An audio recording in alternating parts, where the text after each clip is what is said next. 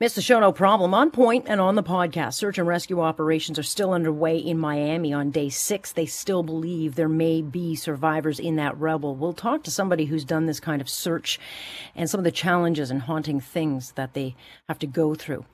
How many people died of COVID or because COVID cut off their surgeries or their opportunity to get diagnosed? New data says thousands. We'll talk about that. Please allow me to introduce myself. I'm a man of wealth and taste. I've been around for a long, long year.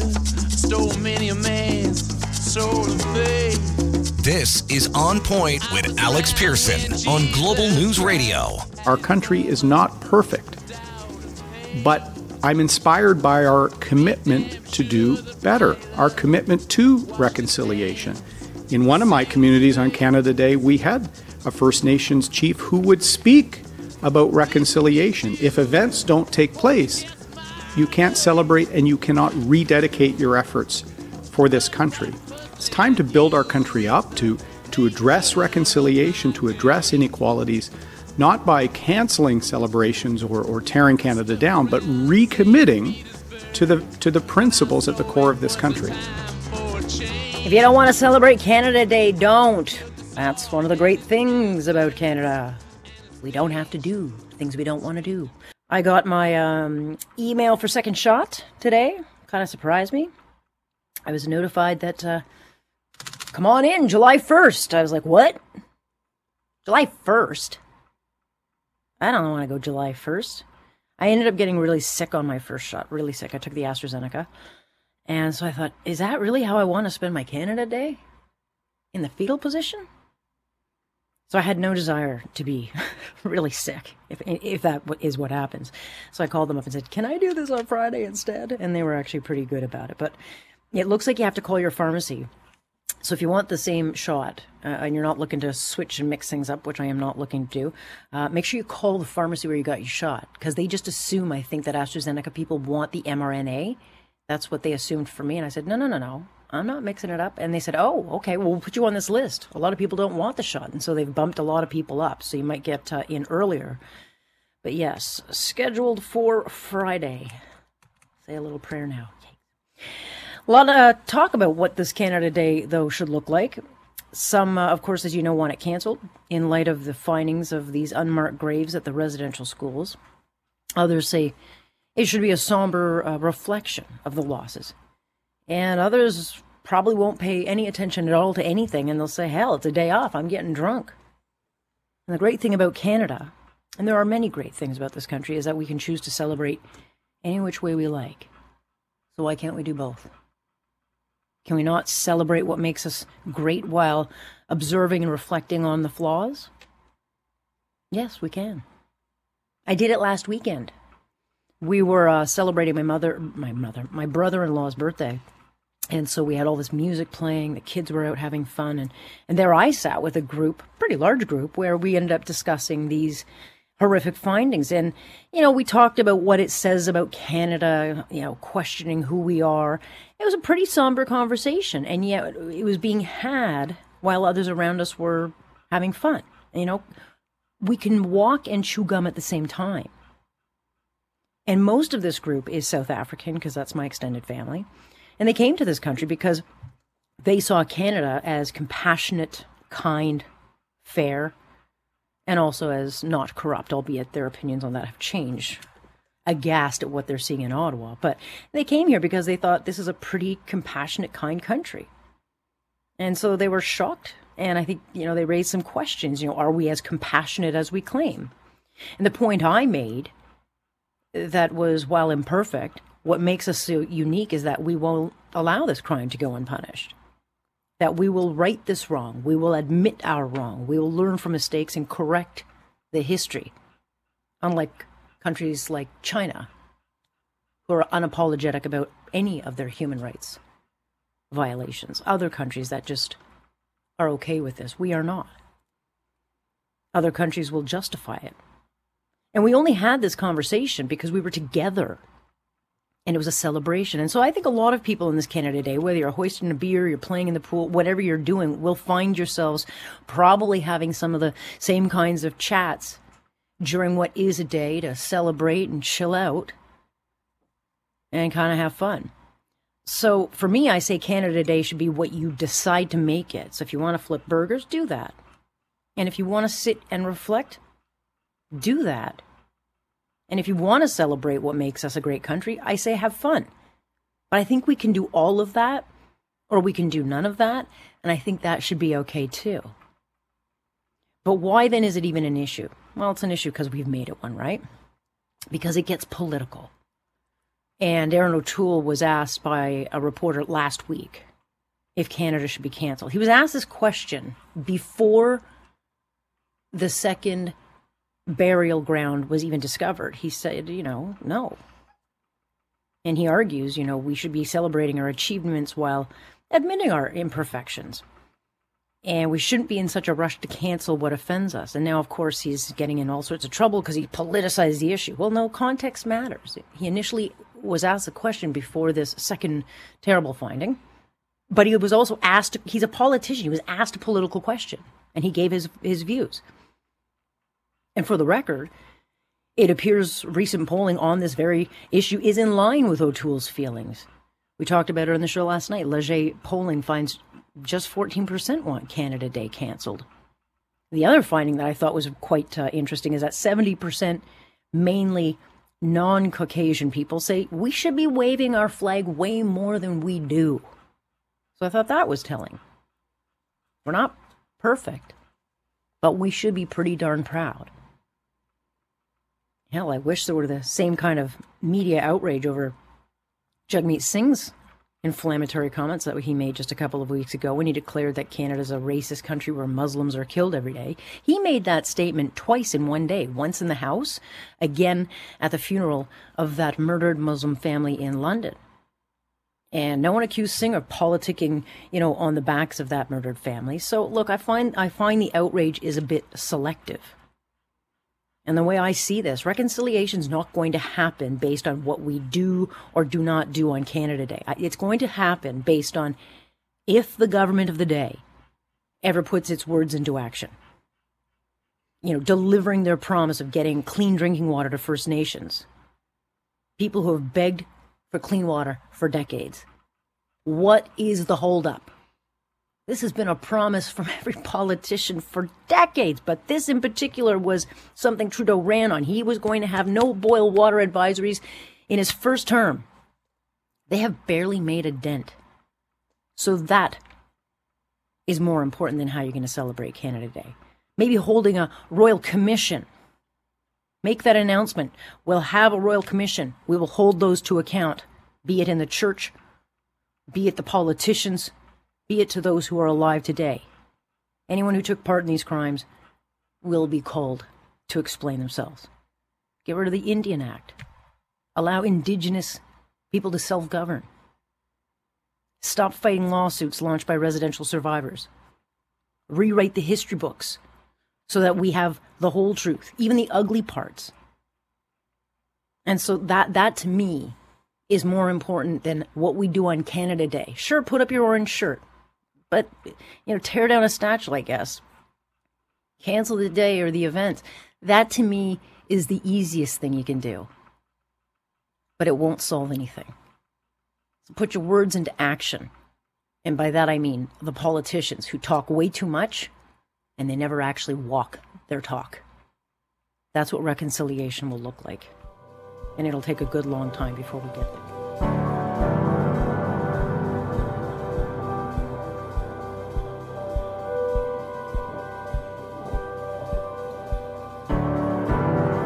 The human being is a is an amazing uh, an amazing creature and can survive uh, a very long time um, in in extreme situations.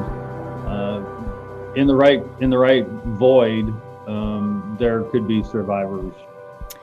So that is a member of uh, one of the search and rescue teams in Miami, and we're now into day six since that building collapsed in on itself, killing 11 and trapping as many as 150 who still have not been found.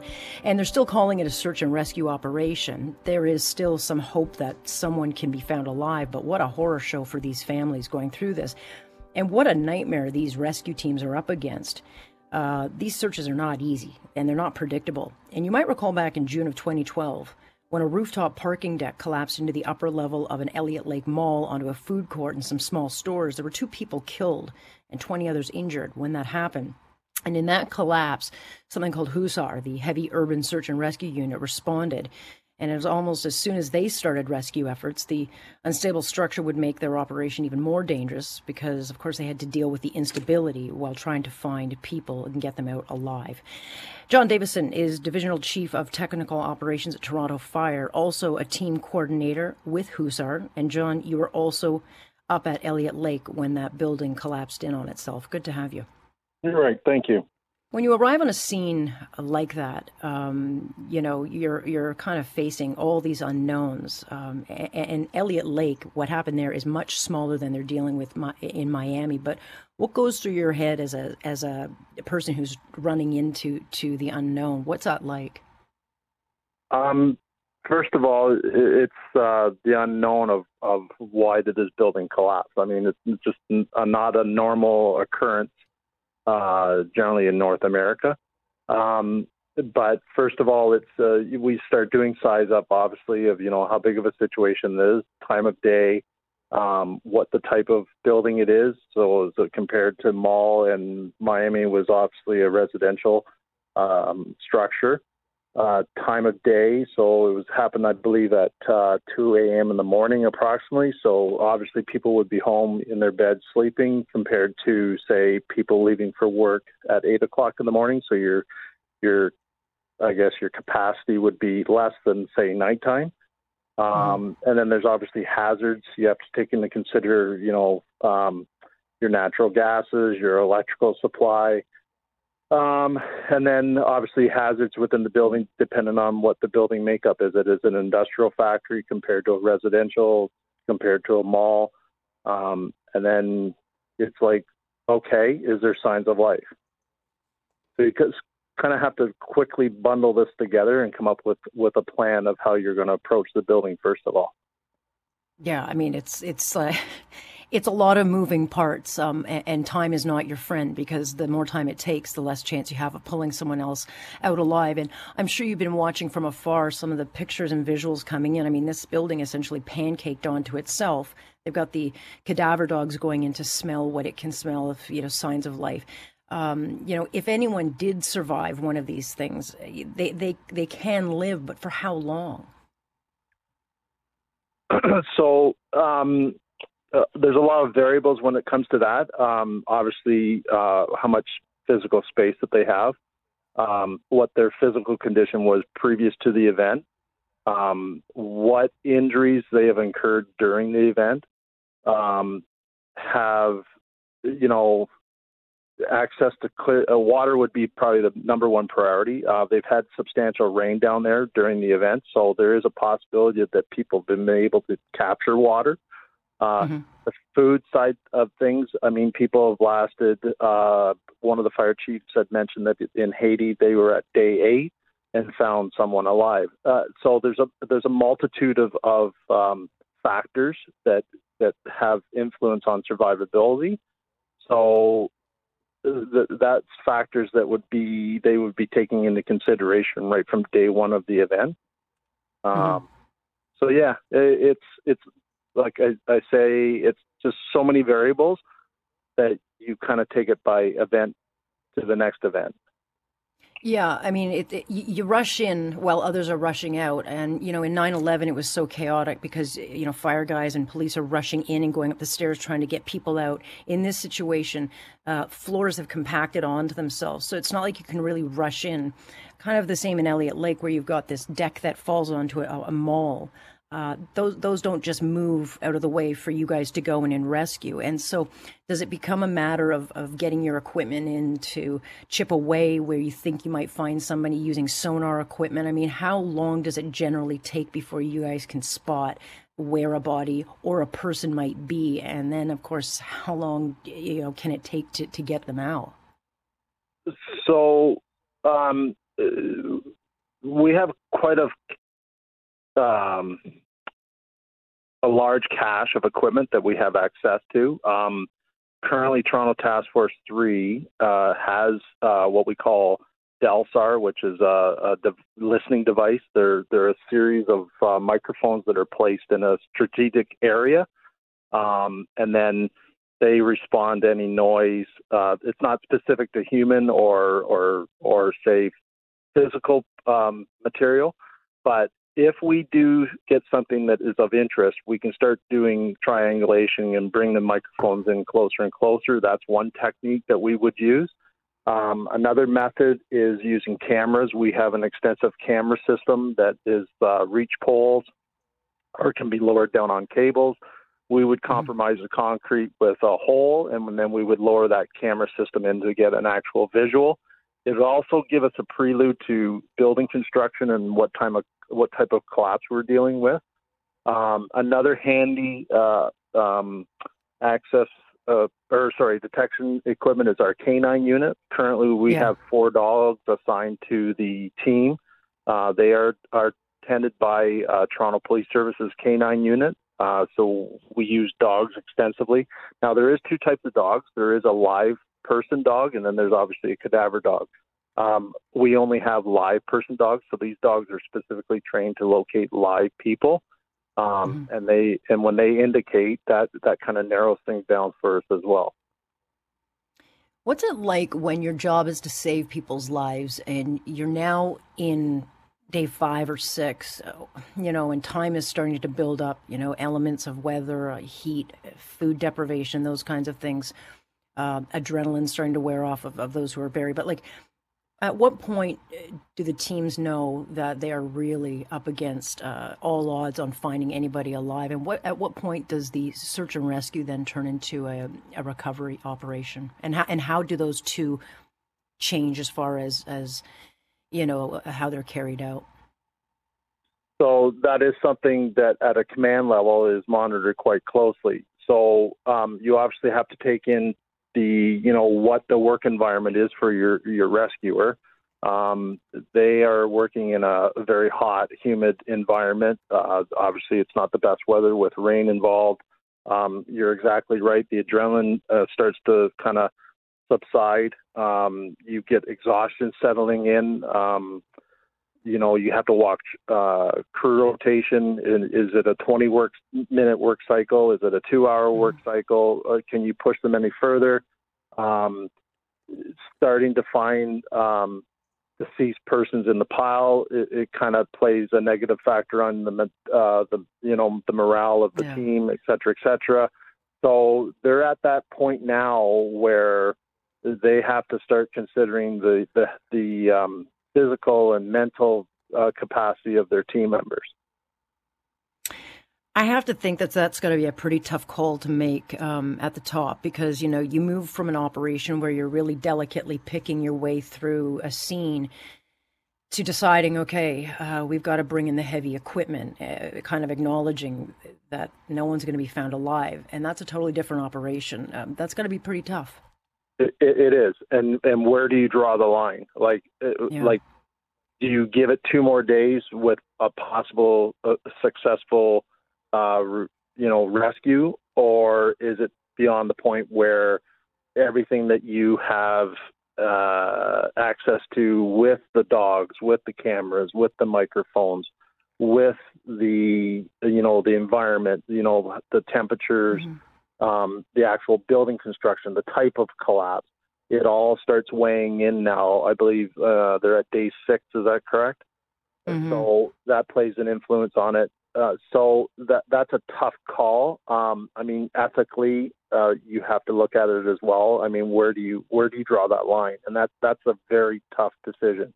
Um, At the first, you know you're in rescue mode. There's no question you're going in because the the, the chances of survivability are, are greater, as they often refer to the golden hour.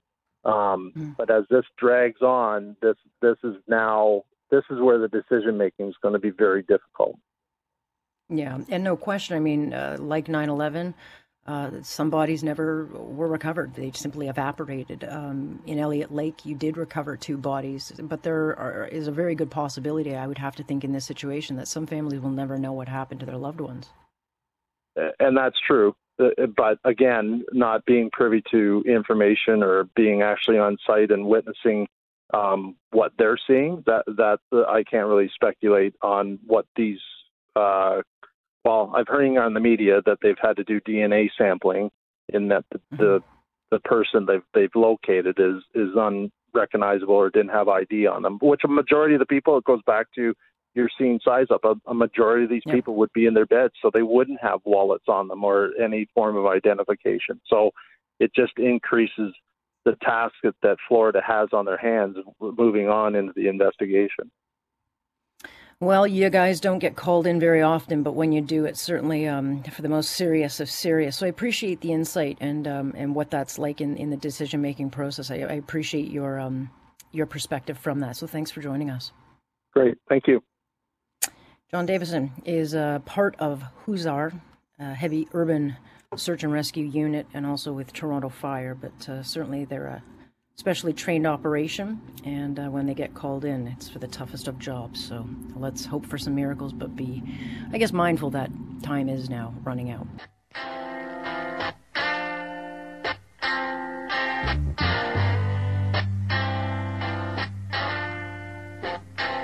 You know, with the chaos of COVID now settling in, we're starting to get a tally of uh, what the experts like to call the quote collateral damage. I find that to be just such a trite and callous way to, to describe what is really the losers of this pandemic. Because what we're talking about are those who didn't die of COVID, but whose health needs were certainly put on the back burner and either went completely or ignored, or their needed surgeries were canceled. And a study is now out done by a think tank, secondstreet.org, which gathered data through freedom of information requests from provincial governments across this country that reveals as many as, if not more, 10,000 Canadians died waiting for surgeries, misdiagnostic scans, or canceled appointments with specialists. Colin Craig is president of secondstreet.org. He joins us now. Good to have you. Thanks for having me, Alex. So you call this study, quote, died on a waiting list. And you not only looked into the number of those who died, but that those who would have been in a, a category of preventable death. And we've certainly had doctors on the show who have warned about these shadow pandemics after this thing, you know, the tsunami of cancer deaths because of misdiagnosis, heart disease. Um, and so here we're starting to get the data, but I expect that those numbers, these numbers could change. I think they will. Um, it's a very difficult thing to research because governments do a, a very poor job in Canada when it comes to tracking patient suffering in the healthcare system. So even with this report that we've got, uh, it doesn't include any data from Quebec, Newfoundland, New Brunswick, uh, the Winnipeg Regional Health Authority. There's there's a lot of holes in it. So we know that the figures in our report are lowballed. Mm-hmm. And uh, you know, just to be clear to your listeners, we're not saying that all these people died because their surgery was postponed there certainly are some cases where that happened, where people didn't get their heart surgery in time or other procedures that could have potentially saved their lives. But there's also a lot of people that suffered because they, they spent their final years in pain waiting for their hip surgery, or they had yeah. cloudy vision because they waited for their cataract surgery. So there's a lot of sad stories out there um, we're just trying to gather more data and information on uh, what exactly is going on in Canada when it comes to uh, our chronic waiting lists and, and, patient suffering. Yeah, and anyone who's had chronic pain certainly knows uh, it can lead to some, you know, really bad stuff like self-medicating, and often can can lead to things like drug addiction just to ease the pain. But when you, you know, when you talk about COVID deaths, I mean, there have been conversations whether or not someone actually died of COVID or something else and just got listed as a COVID death. Do you know, is it too early to get that kind of data or, or, or will we start to see that? I don't know if we'll ever see that. Um, I don't know that governments want to go in and actually do those audits to make sure that all the COVID deaths actually counted as, as COVID deaths. There was one case in, in Alberta where there was a, uh, a younger man, I think he's in his early 40s, and he didn't get his pacemaker surgery done in time, and he passed mm-hmm. away. And uh, yeah. his, uh, his, I think it was his ex-wife, who he was still close with, was asked if they wanted it counted as a COVID death, and it had nothing to do with COVID. It was it had to do with his heart and, and heart surgery. But you know, we've heard these stories anecdotally about non-COVID uh, deaths being potentially counted as COVID deaths. I don't know how widespread it is. I, I don't know that we'll ever actually get that number. Yeah, I, I, suspect you're right. And I mean, there have been lots of people asking those questions, and it's uh, somewhat sad that in the aftermath of this, we won't get that kind of, um, you know, accuracy. Uh, because when you look at the numbers you've got from 2019 to 2020, it shows that 2,367 died waiting for the surgeries, 6,200 died because they just didn't get diagnosed. And I'm starting to hear a number of stories um, from people who uh, their their loved one died very suddenly because they had cancer. It was diagnosed way too late, and now they can't get help. Or someone who should have had their heart looked at when you know it was they were suffering pain, and then they dropped dead of a heart attack. So we are starting to hear the anecdotal stories, and so you know, because of COVID and because everyone's, it's such still a chaotic time, I'm not sure we'll ever get an accurate reporting of um, of this so-called collateral damage. I think I think you're right. I'm glad you mentioned that because that is something that we talk about in our report that is uh, is not included in this data. Are cases where uh, you know, for example, a patient receives their cancer treatment, or maybe it's some kind of a heart sur- surgery or something else. They do get it, but because they had to wait so long, it got to a point where it just wasn't effective and and those are certainly casualties because of our, our healthcare system that that need to be accounted for as well. Like you mentioned, I mean, there's a lot of people that are they're not even getting to the point where they're on the surgical wait list because they can't get their MRI in time or their CT scan yeah. in time or, or whatever it is. So there's a lot of patient suffering that's happening. I think what's what's important for your listeners to keep in mind too is that this is not new because of COVID. It's gotten worse because of COVID, according to the data that we can see. But this, we put out a report last year that looked at data before COVID. There, there's suffering that is happening in this healthcare system. It's been going on for decades. Uh, there's been a lot of good ideas that have been put forward for a long time now on how we can improve things. I think the problem is that we have not seen our elected class pursue mean, meaningful health reform to mm. ultimately improve the services that Canadians get. And, and that is the problem. It, so often yeah. in Canada, our healthcare debate turns down or comes down to our system or the U.S., and that's a, a very foolish debate to have because there's so many other countries in the world that have universal healthcare systems. They're providing better results than Canada. We should be looking at those countries, whether we're talking about Europe or uh, mm-hmm. Australia and New Zealand. There's a lot of a uh, lot of good healthcare models that we could really learn from and improve uh, results for patients so that we can reduce suffering. You know, in, in November, um, you know, uh, according to, to reports that came out just a couple of uh, a few weeks ago, in November, um, in Ontario alone, we will have a backlog of surgeries by about half a million uh, people. That that is an, an, enormous number. There was already a waiting list before, as you well know, and as you kind of cite and point to. I mean, people, I think, if you're just waiting for a hip replacement, could wait anywhere from a year to two and a half years. So we already knew that there was a wait list, but a half a million people to get that cleared up is going to take it's not manageable. And yet, as you say, no politician wants to lead on this. We're going into a federal election that uh, everyone knows about, but there's no one who's actually brave enough to have the conversation about what the actual solution is, which is to give Canadians more of an option. Um, but again, once we're we're in the hole this deep, I just don't see us ever getting out unless we actually do bring in some of these solutions.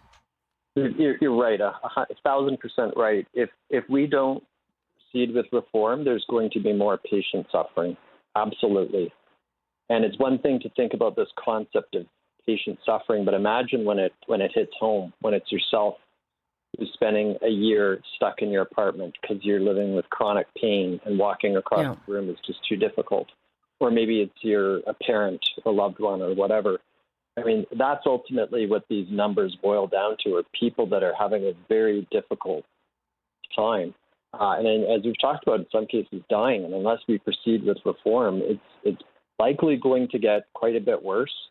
Uh, you know, you talked about one solution, which is giving patients choice between using the public healthcare system or going outside of it. That's largely not allowed in Canada, even though countries which perform better than Canada, like I talked about, Australia, New Zealand, many countries in Europe, they give patients that choice. And what it does is it takes pressure off of the public healthcare system.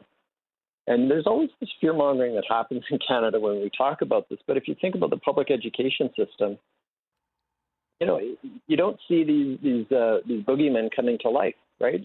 You have a public education system across the country. Parents can choose to send their kids to that, or they can choose a private school.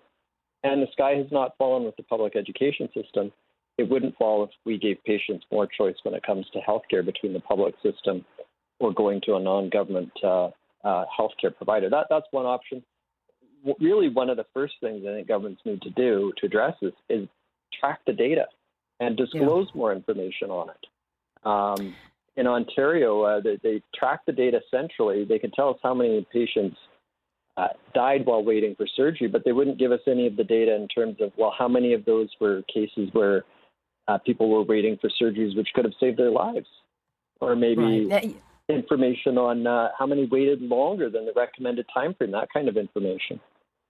Yeah, I, and I don't get the sense that they'd be in too much of a rush to get that information out because it doesn't look very good on the government. Just before I let you go, Colin, um, mm-hmm. uh, you say you believe that these numbers are underreported. I too believe that they're underreported, and, and since you're missing a whole bunch of provinces, when will you have more data um, to kind of give us a better reflection of what this so-called collateral damage?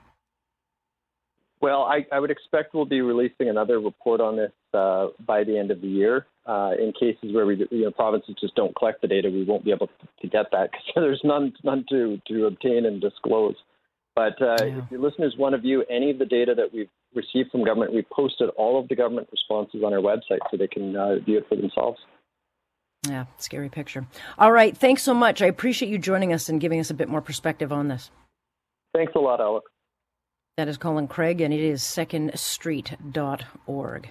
We'll keep an eye on that one because we always knew that there would be uh, a lot of people who suffered without COVID because of COVID, and now we're starting to get that picture. Thanks for listening. Of course, you can join us live Monday through Friday, starting 6:30 sharp here on Point. I'm Alex Pearson. This is Global News Radio.